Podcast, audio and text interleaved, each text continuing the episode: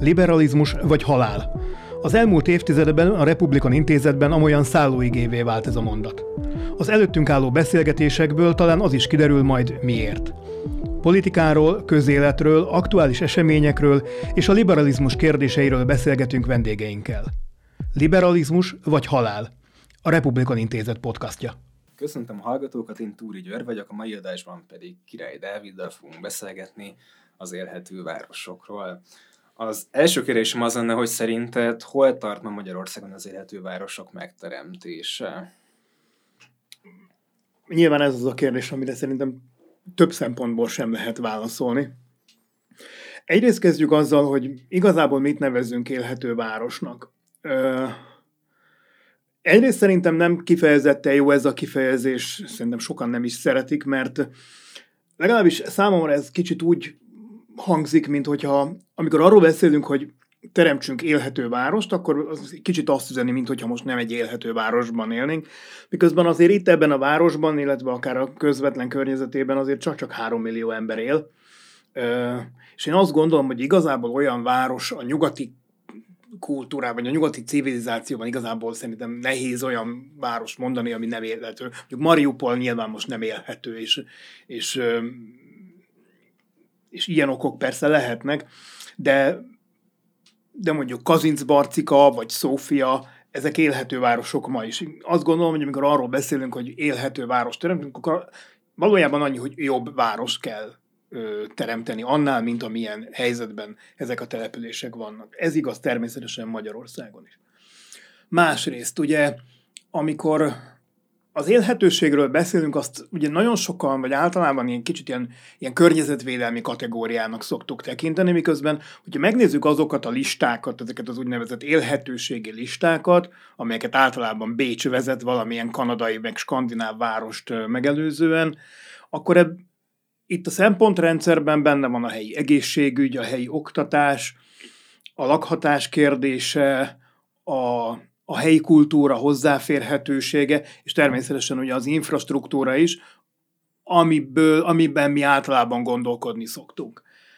Ilyen szempontból ugye nagyon nehéz kérdés az, hogy hogy halad az élhető városok megteremtése, mert akkor ugye szét kell ezt szálazni, hogy hogy, hogy halad a, a városi egészségügy kérdése, mi a helyzet az oktatásban.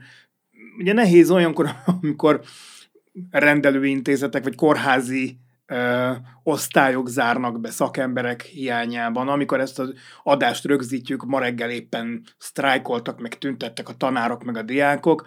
Ö, ilyen szempont, ugye az, hogy lakhatási válság van, az 30 éve, ha éppen nem régebb óta, az egy tény, és valójában csak arról tudunk beszélni, hogy ez, ez, ennek a válságnak a hatásait hogyan tudjuk valamelyest csökkenteni, arról nem, hogy esetleg ezt fel is tudnánk számolni, több baromi messze vagyunk. Tehát ugye akkor ezt szét kell szálazni, hogy ezeken, ezeken a szakterületeken, vagy ezekben az ágazatokban milyen fejlődés megy végbe a mostanában az egész országban, és hát azért nem feltétlenül tudnám azt mondani, hogy előre megyünk, nem hátra.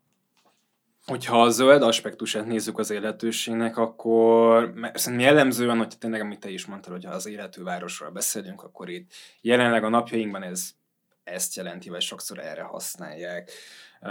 Hogy ebből az aspektusról szerintem milyen akadályokkal kell szembenéznünk a mai Magyarországon, illetve ezek az akadályok mire vezethetőek vissza? Ilyen szempontból a legnagyobb problémának a, az, a, a kérdés átpolitizáltságát tekintem. Ugye most akkor alapvetően a, a, a zöld részéről beszélünk teljesen értelmezhetetlen, hogy a ugye a kormány és a főváros konfliktusa nyilvánvaló. Nyilvánvaló három és fél éve az utolsó válasz, önkormányzati választás óta egy folyamatos csuklóztatás zajlik, és miközben igazán érdemi fogást a kormány nem talál a fővároson, mind a mellett, hogy pénzügyileg kivérezteti, beleáll olyan politikai kérdésekbe, amelyeknek nem volna szabad, hogy, hogy, hogy, hogy a politika belekeveredjen. Tehát amikor arról beszélünk, hogy hogyan lehet a városi tereket visszaadni az itt élőknek? Hogyan lehet a, a budapesti átmenő autós forgalmat lecsökkenteni? Hogyan lehet mondjuk autómentesíteni sugárutakat, rakpartot, tereket, akkor, akkor józan észre az ember azt gondolná, hogy azért ez mégiscsak egy közös cél. Biztos, hogy ezerféle megoldás lehet erre, meg nagyon sokfajta eszköz lehet erre, de azért azt gondolnánk, hogy ez egy közös cél. Ha erre az a válasz, hogy autós üldözés zajlik, azzal, azzal nagyon nehéz mit kezdeni. És egy ilyen attitűd azok körében, akik fogékonyak ezekre a nagyon egyszerű üzenetekre, azok körében normálissá válhat, hogy erről úgy gondolkodunk, hogy nem kell, nem kell kevesebb autó a városba, ez csak a éppen aktuális városvezetésnek a, az, a, az agyszüleménye, az igenis teljesen jó, hogy mondjuk a Rákóczi út effektíve egy autópálya forgalmát vezeti végig a városon, ketté vágva azt. Hogy az normális, hogy mondjuk Erzsébet városban a, a Dohány utcán lényegében a Rákóczi útról lemaradt forgalom végigmegy. Nem, nyilvánvalóan nem normális, de hogyha ezt politikai kérdésé tesszük, akkor lesz igenis egy jól meghatározható százaléknyi ember Budapesten, aki azt mondja, hogy ez így rendben van. És ez évtizedekkel tehát nem csak évekkel, évtizedekkel vedheti vissza azt a folyamatot, ami azt célozza, hogy javítsunk a saját környezetünkön, a saját városunk használhatóságán, hogy ne legyen igény arra, hogy mi jobbá tegyük ezt a várost, és akkor eljutunk odáig, hogy, hogy, hogy ne legyen igényünk arra, hogy élhetőbb legyen a város. Ez szerintem a legpontosabb probléma. Hát meg szerintem az átpolitizáltságon túl azért itt évtizedes berögződések is vannak, amik nyilván egy ilyen megszokást egyikre a másikra azért így nehéz átformálni, pláne úgy, hogyha van egy ilyen politikai ellenszél is. Ugye említetted, hogy itt leginkább az autósok érdeksérelme az, ami a zöld élhető város kapcsán így felszokott jönni. De hogy gondolod, hogy ezt a konfliktust hogyan lehet feloldani úgy, hogy még ott van mellette az a nehezítő tényező is, hogy a kormánypártok ezt általában támadni szokták a fővárosnak az összes olyan kezdeményezését, amiben az autós forgalomnak a visszaszorítására törekedne. Egy pillanatra visszacsatolva arra, amit mondtál, hogy itt ugye évtizedes berögzült, berögzültségek vannak. Persze, ugye éppen ezért ezeken, és ugye ezeken nagyon nehéz változtatni, ezt tudjuk, de ugye ez egy lassú építkezés. És azért ez a lassú építkezés elkezdődött. Tehát ma ugye arról beszélünk, hogy legyen-e kétszer-két sáv a nagykörúton, vagy adjunk oda sávokat a kerékpárosoknak. Most, hogy véget ér a hármas metrónak a pótlása, arról beszélünk, hogy ezeket a buszsávokat visszakapják a kerékpárosok, akik már ugye korábban megkapták például az ülői úton. De tekintsünk vissza arra, hogy néhány évtizeddel ezelőtt a Váci utcában autós forgalom volt hogy néhány évtizeddel ezelőtt a Vörös Marti tér egy parkoló volt. Az Erzsébet tér, ahol ugye buszpályaudvar volt, lényegében szintén egy óriási parkoló volt. Ezek a ezek a, a fejlődések, ezek zajlottak korábban is, amikor azt mondjuk, hogy valami évtizedek óta rögzült, akkor azért akkor azért nem, ez nem feltétlenül igaz, hiszen, hiszen hiszen ezek a változások megtörténtek korábban is. Amikor azt mondjuk, hogy jól van az úgy, meg azt mondjuk, hogy nekünk magyaroknak nem mondják meg, meg mi az, hogy nem lehet autóval közlekedni, akkor az egy, az egy olyan mesterséges beavatkozás ebbe, ami egyébként nem, nem, nem egy olyan folyamatra ö, hivatkozik, ami, ami korábban zajlott, hiszen korábban is a fejlődés zajlott, most ezt valójában, tehát nem visszafordulni akarunk, hanem megállni. És ez ugyanolyan rossz. Uh, ami a kérdést illeti, ugye, hogy, hogy az autósok sérelme. Uh, nyilván a legjobb, hogyha úgy fogjuk fel, hogy nem autósokról beszélünk, kerekpárosokról beszélünk, uh, gyalogosokról, és persze a közösségi közlekedés használókról, hanem, hanem a város használókról. Hiszen a legtöbb autós is jár gyalog, biztos, hogy sokan kerékpárral is, és, és ugye a, a cél valójában nem az, hogy most akkor az autós forgalmat itt-ott megszünt, megszüntessük. A hosszú távú, az igazi cél valójában az, hogy minden egyes utazásunkra azt a fajta eszközt vegyük igénybe, ami arra a lehető legjobb, ami a leghatékonyabb ilyen tekintetben, hiszen nyilván lesznek mindig autósok, hiszen lesznek, lesznek azok az utazások, amelyeket igenis autóval érdemes ma is, és valószínűleg a jövőben is megtenni majd.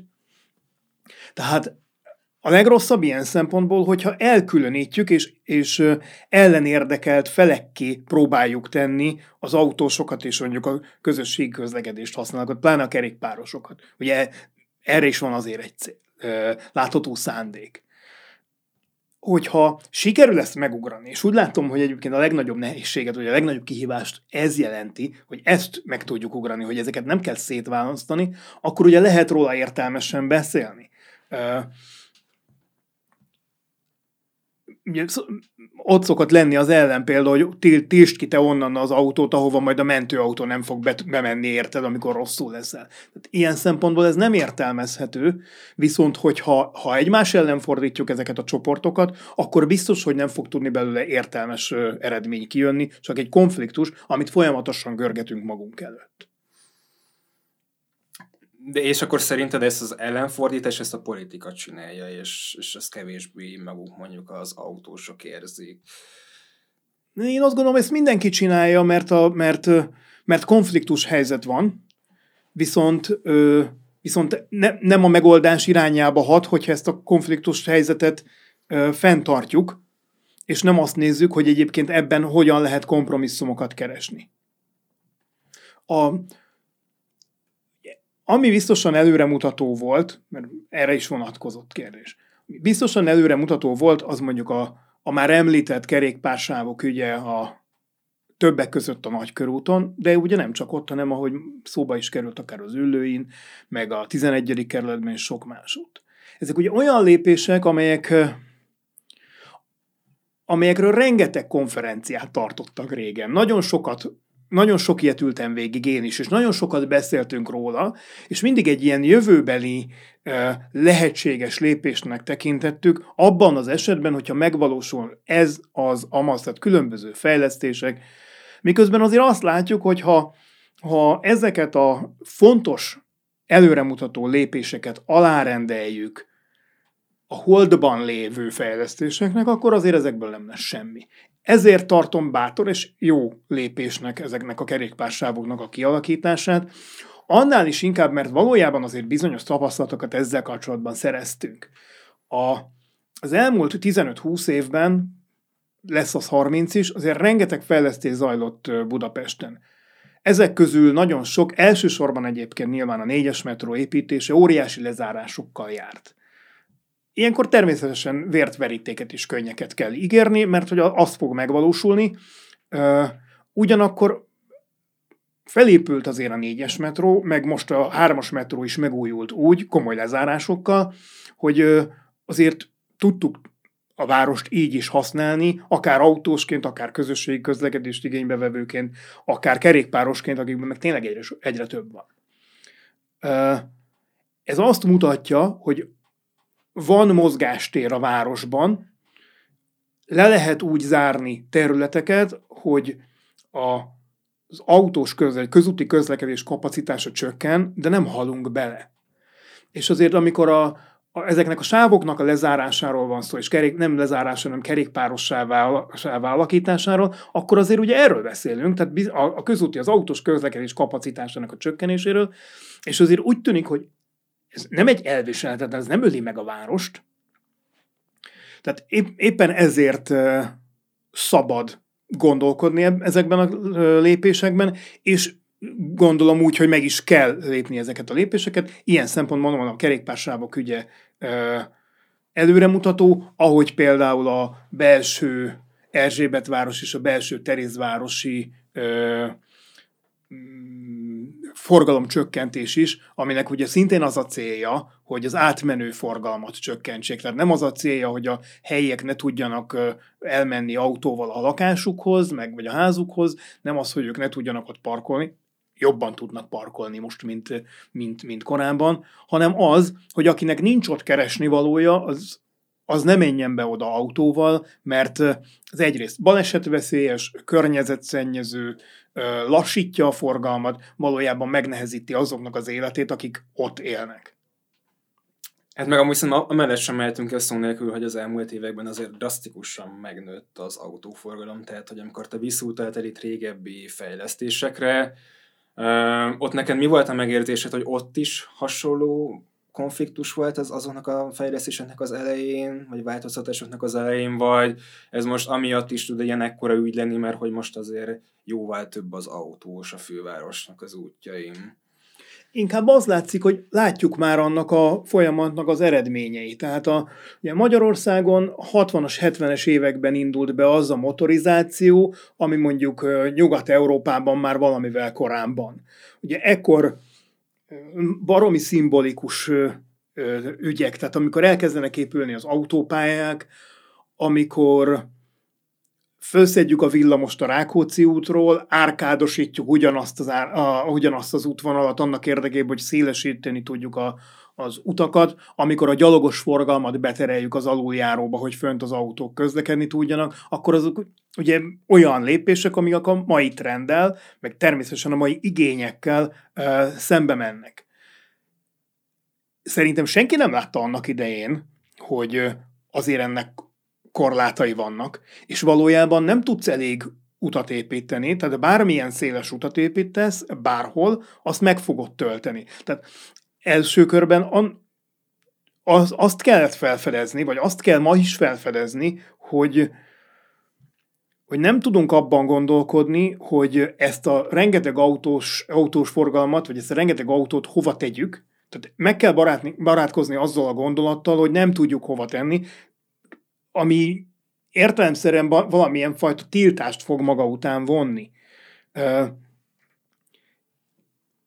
Ilyen szempontból, tehát nyilván ezek a konfliktusok más korábban is megvoltak, csak, csak nem feltétlenül a megoldásuk nem feltétlenül egy olyan irányba hatott, ami ma megoldás. Akkor talán megoldásnak tűnt, ma azok már lehet, hogy nem jó megoldások. Még néhány, még, még alig néhány évtizeddel ezelőtt is ö, ö, és nem csak Magyarországon, nyugaton is abban gondolkodtak, hogy, hogy hova lehet el, elterelni az autós forgalmat annak érdekében, hogy a felszínen ez ne okozzon problémát. Ugye sokszor beszélgettünk már alagutakról, ugye Budapesten is szóba került Duna alatti alagút, én szoktam, szoktam példaként hozni a skandináv országokban, ahol a hegygyomrába vájt alagutakon halad az autós forgalom annak érdekében, hogy a felszínen ez, ez ne jelenjen, vagy sokkal kevésbé jelenjen meg, és sokkal használhatóbbak legyenek az ottani városi terek.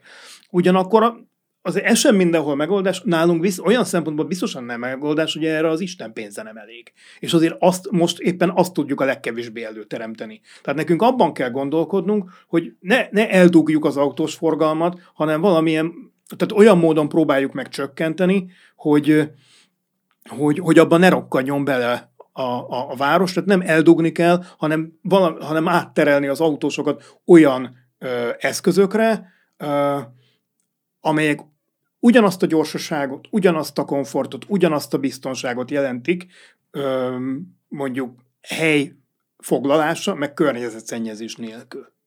Nyilván, nyilván a közösségi közlekedés lesz az, ami, a, ami felé ez az egész ö, halad.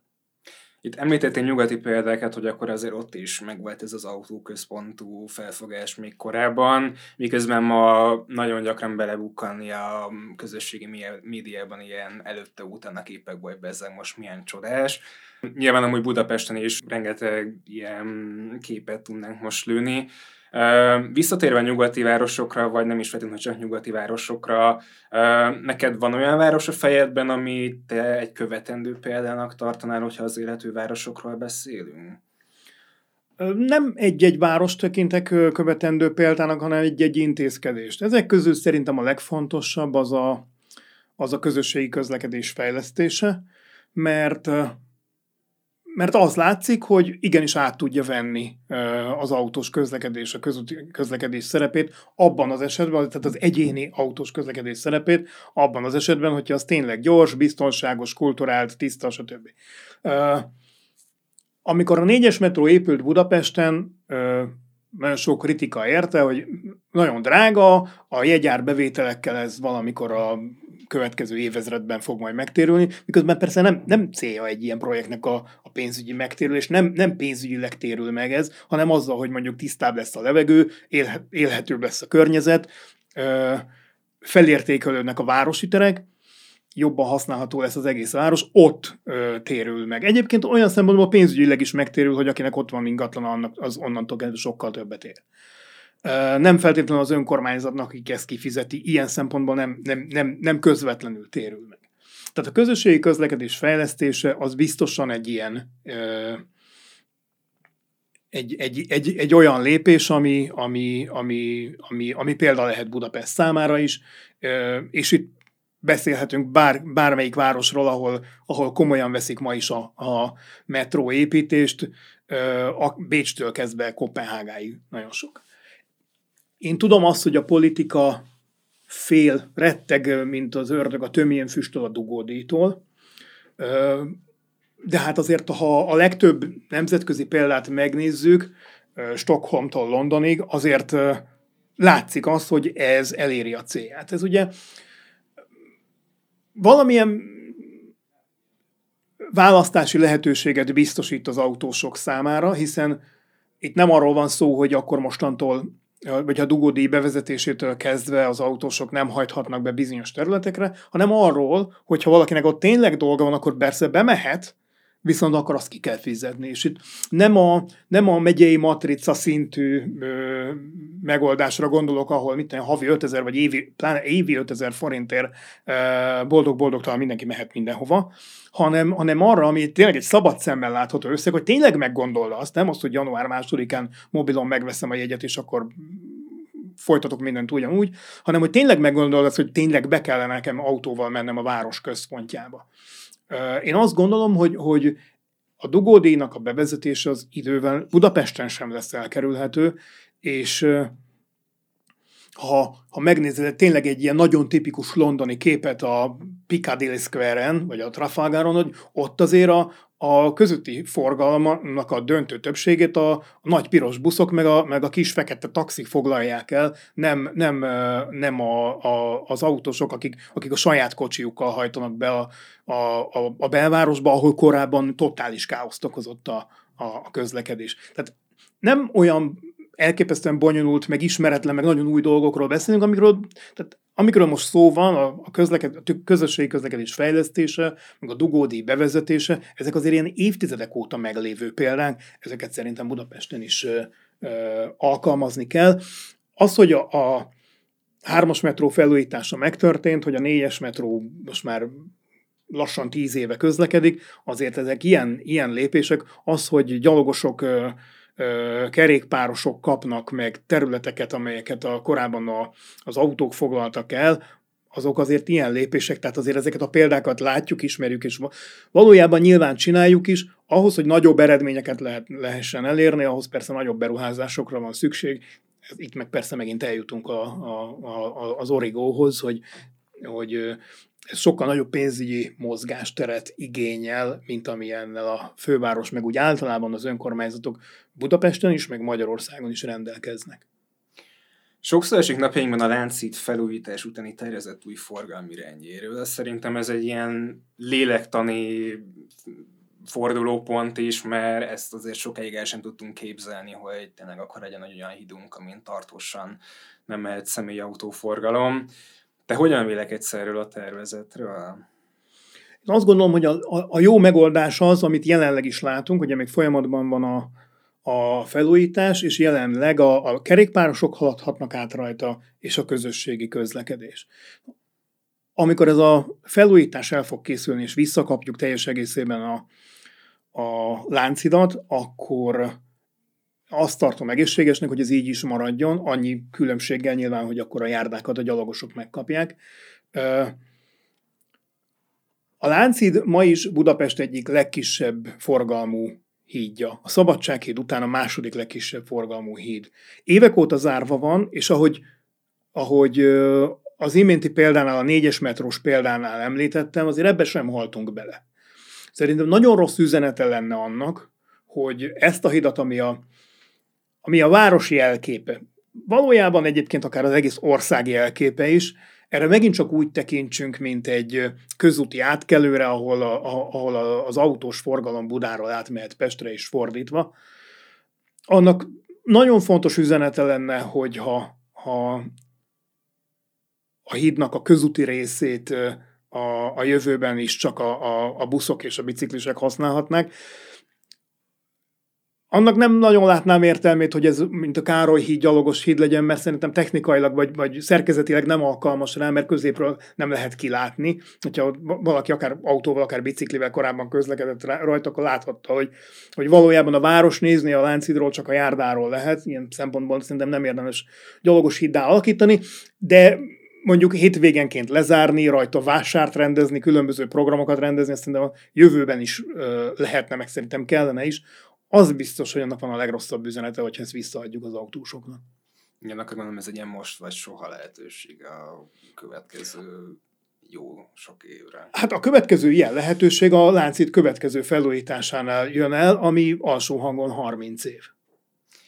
Záró kérdésünkre ilyen absztrakt dolgot tennék fel, hogy te ideális esetben milyennek képzeled el Budapestet 2050-re, és szerintem mi az az élhetőségi cél, ami jelenleg még nagyon utopisztikusnak hat.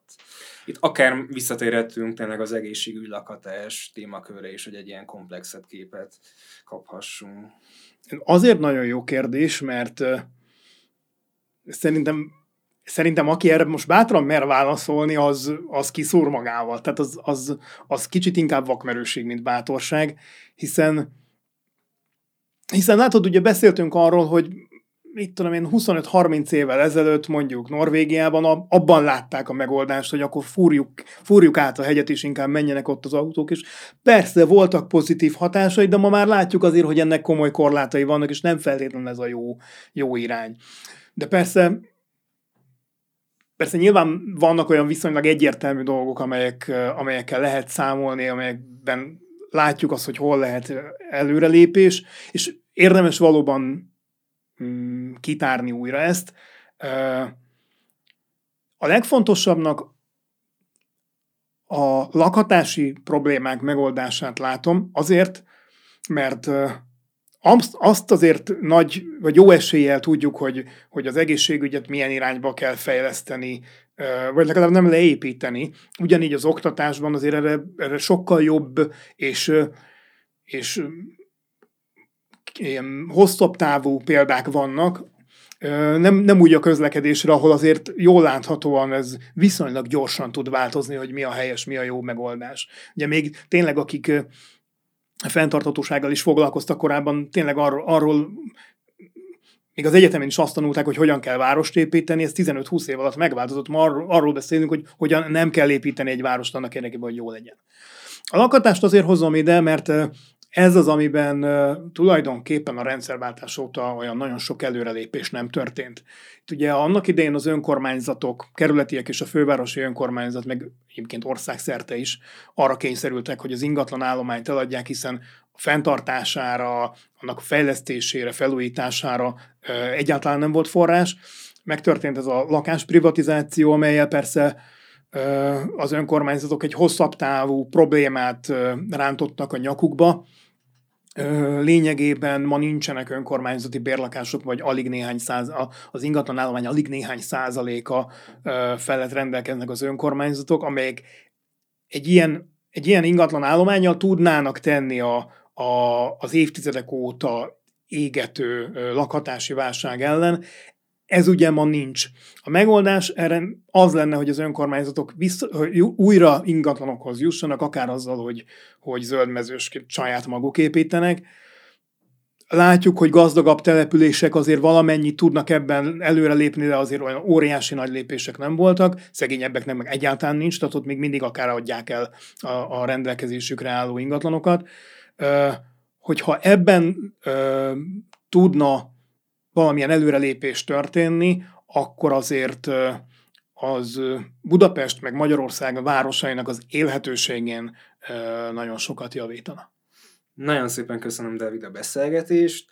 A mai adás témájához kapcsolódóan ajánlom figyelmükbe az április 27-i rendezvényünk, ahol Bakos Bára lett az LNP országgyűlési képviselője, Balogh Samu a főpolgármester kabinetfőnöke, Bendi Gábor a levegő munkacsoport környezetvédelmi jogásza, Gyulai Nétó Zsuzsa, a Magyar Autoklub Jogi és Érdekvédelmi Bizottság alelnöke, valamint a mai beszélgető partnerem Király Dávid, a Republikon Intézet Budapest műhelyének vezetője fog beszélgetni az élhető városokról. Az esemény megtalálható a Facebook oldalunkon is. Köszönöm a hallgatóinknak a figyelmet, kövessük a Republikon podcastjának további adásait is, viszont halásra. Sziasztok, viszont halásra! Ha tetszett a beszélgetés, iratkozz fel a platformon, ahol podcastokat hallgatsz, és kövessd a Republikont a Facebookon, az Instagramon és a YouTube-on is. Ha pedig hozzászólnál a témához, kommentelj bátran, és gyere el a következő konferenciánkra, ahol egy kávé mellett személyesen is beszélgethetünk.